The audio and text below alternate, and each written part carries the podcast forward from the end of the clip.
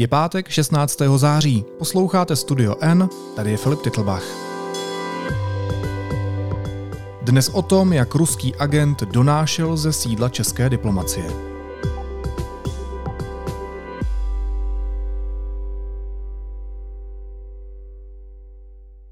V české diplomacii působil roky agent ruské tajné služby. Dlouholetý zaměstnanec ministerstva zahraničí spolupracoval s ruskou zahraniční rozvědkou SVR.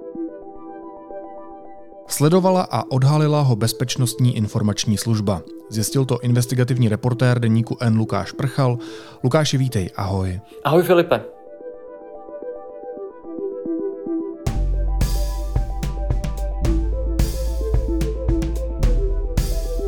Tenhle příběh začíná několik let eh, zpátky, kdy eh, Bezpečnostní informační služba dostala nebo získala uh, informaci o tom, že zahraniční rozvědka Ruské federace má na Českém ministerstvu zahraničí uh, svou ovečku nebo svůj zdroj informací, svého krtka, který údajně vynáší už několik let informace. No a tady někde uh, ten příběh začíná, protože Česká bezpečnostní informační služba začíná po tomto člověku pátrat.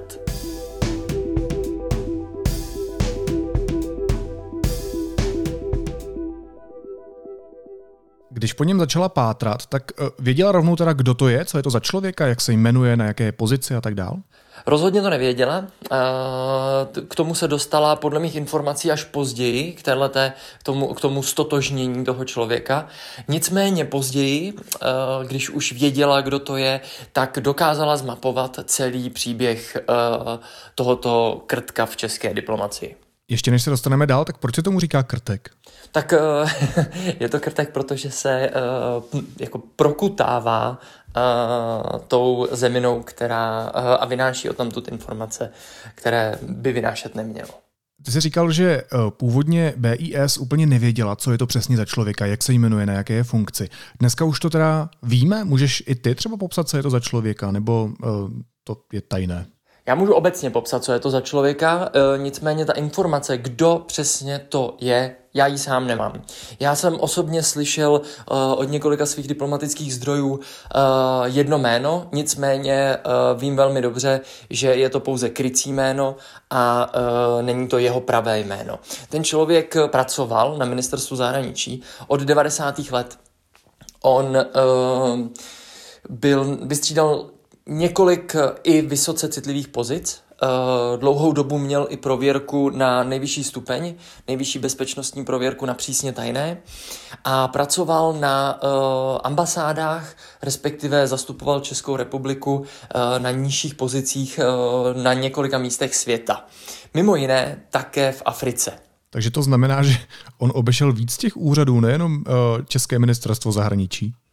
Uh, takhle se to říct nedá. On působil vlastně při ambasádách, pokud uh, to takhle můžu říct, uh, při českých ambasádách, což vlastně ve své podstatě znamená, že pracoval stále na ministerstvu zahraničí. Ale uh, ano, on pracoval jak na centrále v Praze, přímo v centrále ministerstva zahraničí, tak ale i uh, při těch ambasádách uh, různě po světě a mimo jiné v Africe, což je velmi důležitý bod.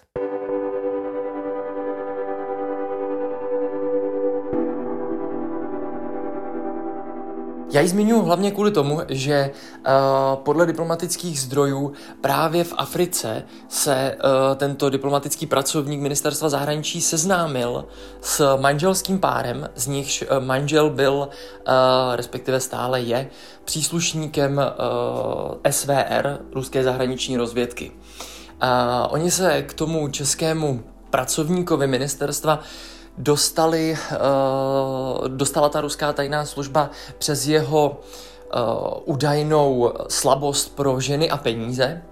A on se později s tímto manželským párem uh, zpřátelil. A ještě později, ale už to nebylo o tolik později, ten manžel z toho páru začal po našem Krtkovi z ministerstva žádat informace z ministerstva zahraničí. No a po prvním předání některých informací dostal za to zaplaceno, což mu uh, velmi konvenovalo. A uh, v této spolupráci pokračoval uh, několik dalších let.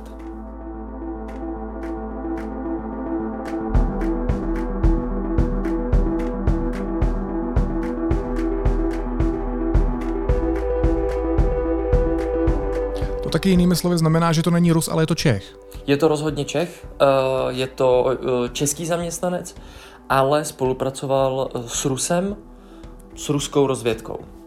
Takže chceš mi říct, že ruským tajným službám se podařilo najmout pro své potřeby, pro své služby českého člověka na českém ministerstvu zahraničí, který jim donášel citlivé údaje, citlivé informace a podařilo se jim ho najmout přes ženy a peníze.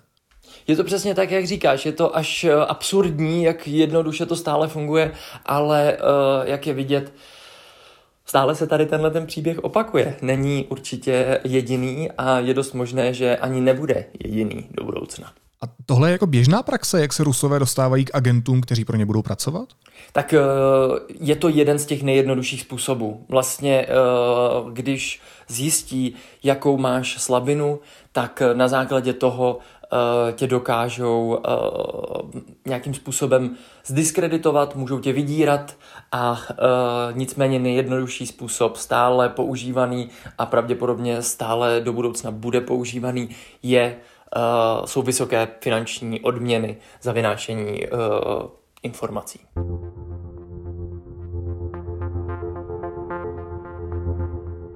Co je vlastně zač uh, eh, SVR, služba vnější rozvědky? Služba vnější rozvědky je vlastně pokračovatelem uh, komunistické KGB, spadá přímo pod uh, prezidenta Vladimíra Putina a je to hlavní služba uh, Ruské federace, která vysává, získává informace ze zahraničí. Takže je to předpokládám služba, na kterou se v tuhle chvíli asi zaměřuje spousta tajných služeb, nejenom v západním světě. No samozřejmě, tak v tuhle chvíli je SVR pro uh, Ruskou federaci velmi důležitá, hlavně z hlediska uh, války, kterou Vladimír Putin, prezident Ruské federace, rozpoutal proti Ukrajině a vlastně de facto proti celému západu.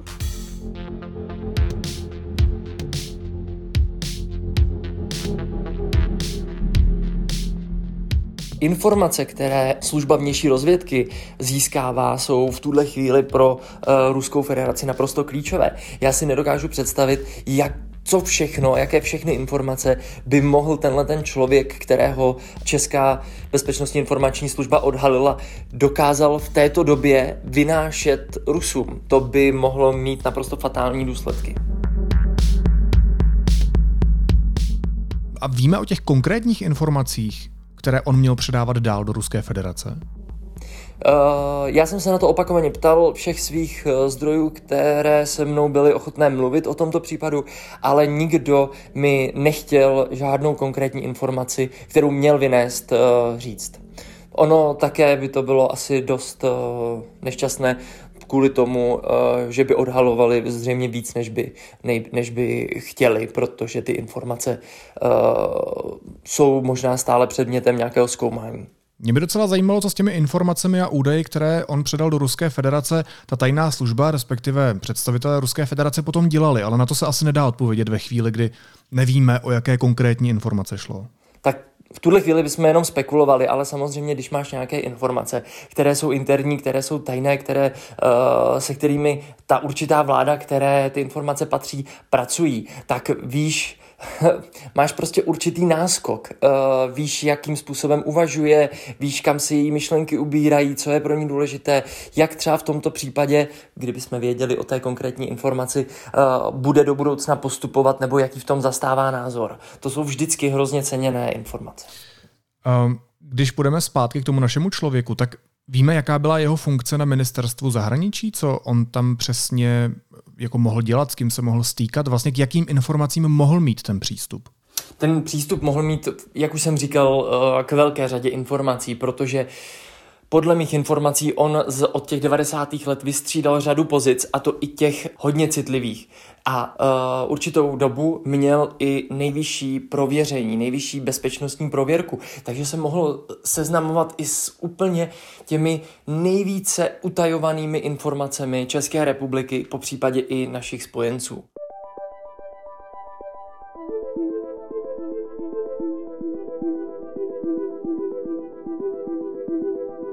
A z těch 20 let uh, víme zhruba, jak dlouho pracoval pro ruské tajné služby? Jsou to roky, ale rozhodně uh, pro ně neporacoval celou tu dobu. Jak už jsem říkal, on se seznámil uh, s tím ruským uh, důstojníkem SVR v Africe a uh, až od té doby si budovali postupně nějaký ten vztah. Uh, takže rozhodně nepracoval pro ně celou dobu, nevynášel jim informace uh, celou dobu, co pracuje pro českou diplomaci, ale uh, několik posledních let uh, spolu rozhodně udržovali kontakty a ty informace mu vynášel. Taková přestávka, řekněme, nastala ve, při vypuknutí pandemie koronaviru, protože jejich kontakty se v tu chvíli úplně uh, přestřihli a uh, nemohli se stýkat, protože oni v drtivé většině těch případů, těch setkání, se potkávali v zahraničí. A uh, právě v době koronaviru a pandemie nebylo možné vycestovávat.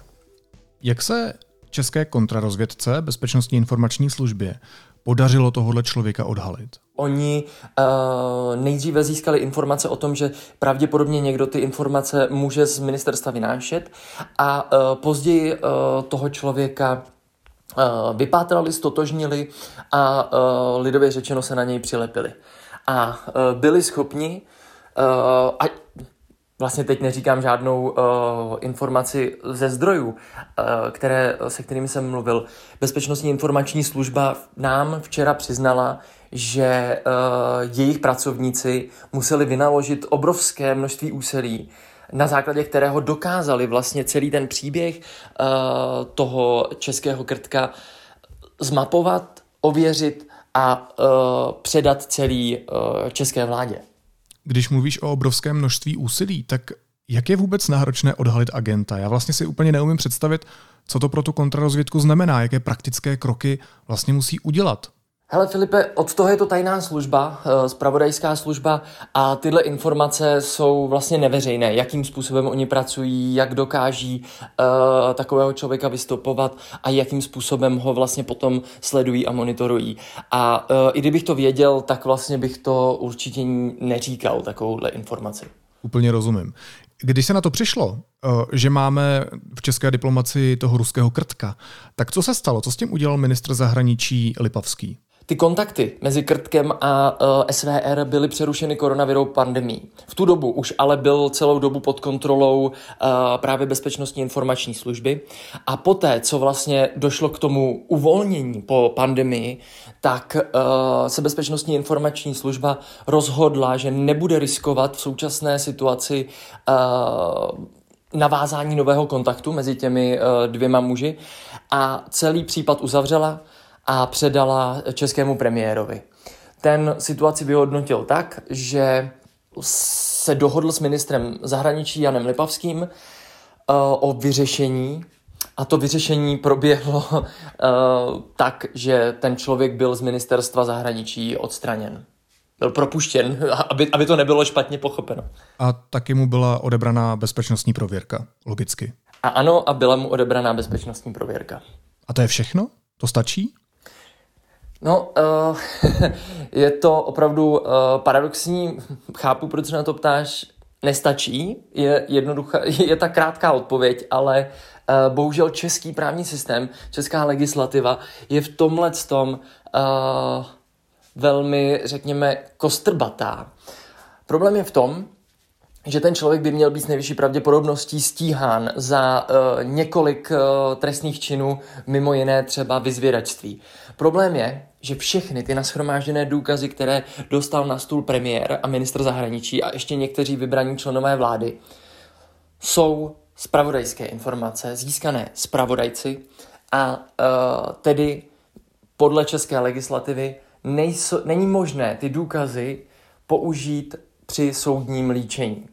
Může je použít policie při nějakém uh, jako základním šetření, ale nemůžou uh, s nimi pracovat uh, v obvinění, nemůžou s nimi pracovat uh, ve svém uh, vyšetřovacím spisu.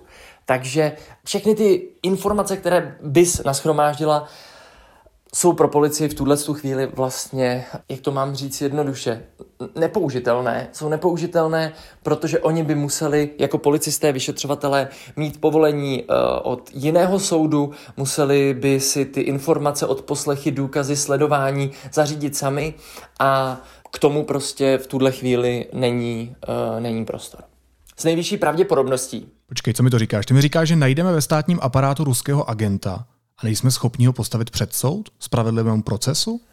Náš legislativní systém bohužel, jak jsem říkal, má tyto nedostatky, když budu mluvit uh, slušně. A uh, vlastně ano, nedá se v tuhle chvíli bez, uh, bez toho, aby ty informace, ty důkazy měla uh, sama naschromážděná policie použít při soudním procesu. Přesně tak. Co si o tom myslíš? Já si o tom myslím, že je to naprosto šílené, ale uh, tak je to prostě nastavené, tak je udělaná česká legislativa a uh, já s tím rozhodně v tuhle chvíli nedokážu uh, nic dělat.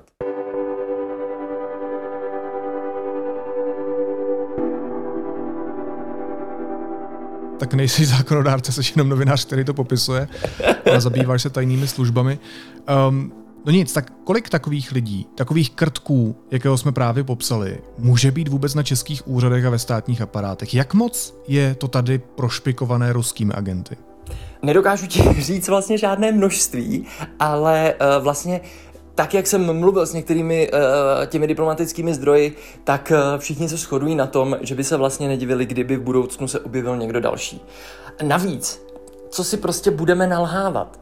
Na Pražském hradě už 10 let působí Martin Nejedlý, hlavní poradce prezidenta Zemana. Já vím, že se to pořád opakuje a omílá, ale Martin Nejedlý je uh, člověk, který má naprosto exkluzivní styky a kontakty v Rusku. V Kremlu je napojený prostě na lidi, kteří mají velmi blízko k prezidentu eh, Vladimíru Putinovi působí na Pražském hradě. My jsme před dvěma týdny nebo před týdnem, teď už si nejsem úplně jistý, vydávali článek, že vlastně Martinovi Nejedlému donášel informace od bývalého premiéra, zase premiérův poradce uh, Marek Hanč. Prostě uh, tohleto nebudou jediné dva případy, které uh, na českých úřadech budeme mít. Jenom se prostě o nich neví.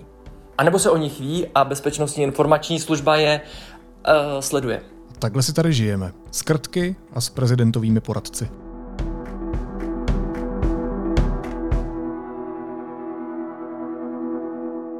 Hostem studia N byl investigativní reportér deníku N Lukáš Prchal. Lukáši, moc ti děkuji za tvoji práci, za tvoje zjištění a taky za to, že se o tom mluvil ve studiu N. Měj se hezky. Ahoj. Díky moc, Filipe. Měj se krásně. Ahoj. Pro všechny studentky a studenty jsme připravili nejvýhodnější cestu ke spolehlivým informacím. Na webu Deníku N můžete právě teď získat studentské předplatné se slevou 50%.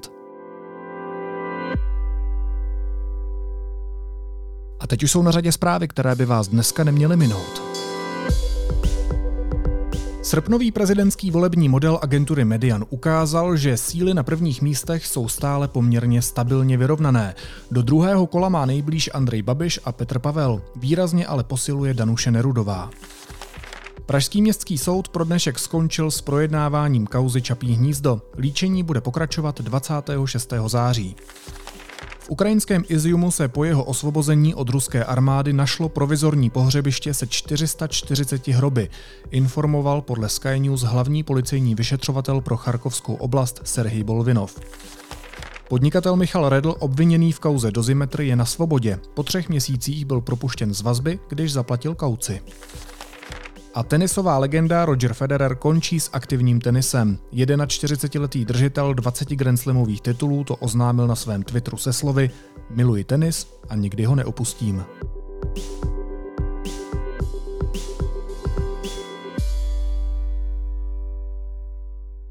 A na závěr ještě jízlivá poznámka.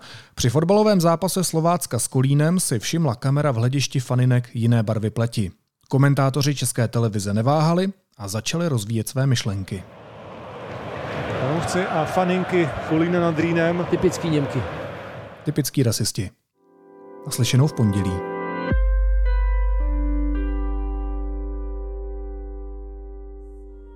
Vydavatelství One Hot Book uvádí audioknihu Mario Puzo Kmotr. Zesměšnili nás. Odmlčel se a pak, bez ohledu na to, co ho to bude stát, rozhodl. Budeme muset padnout na kolena před Donem Corleonem, aby nám dopomohl ke spravedlnosti. Vydavatelství One Hot Book. Příběhy, které si chcete nechat vyprávět.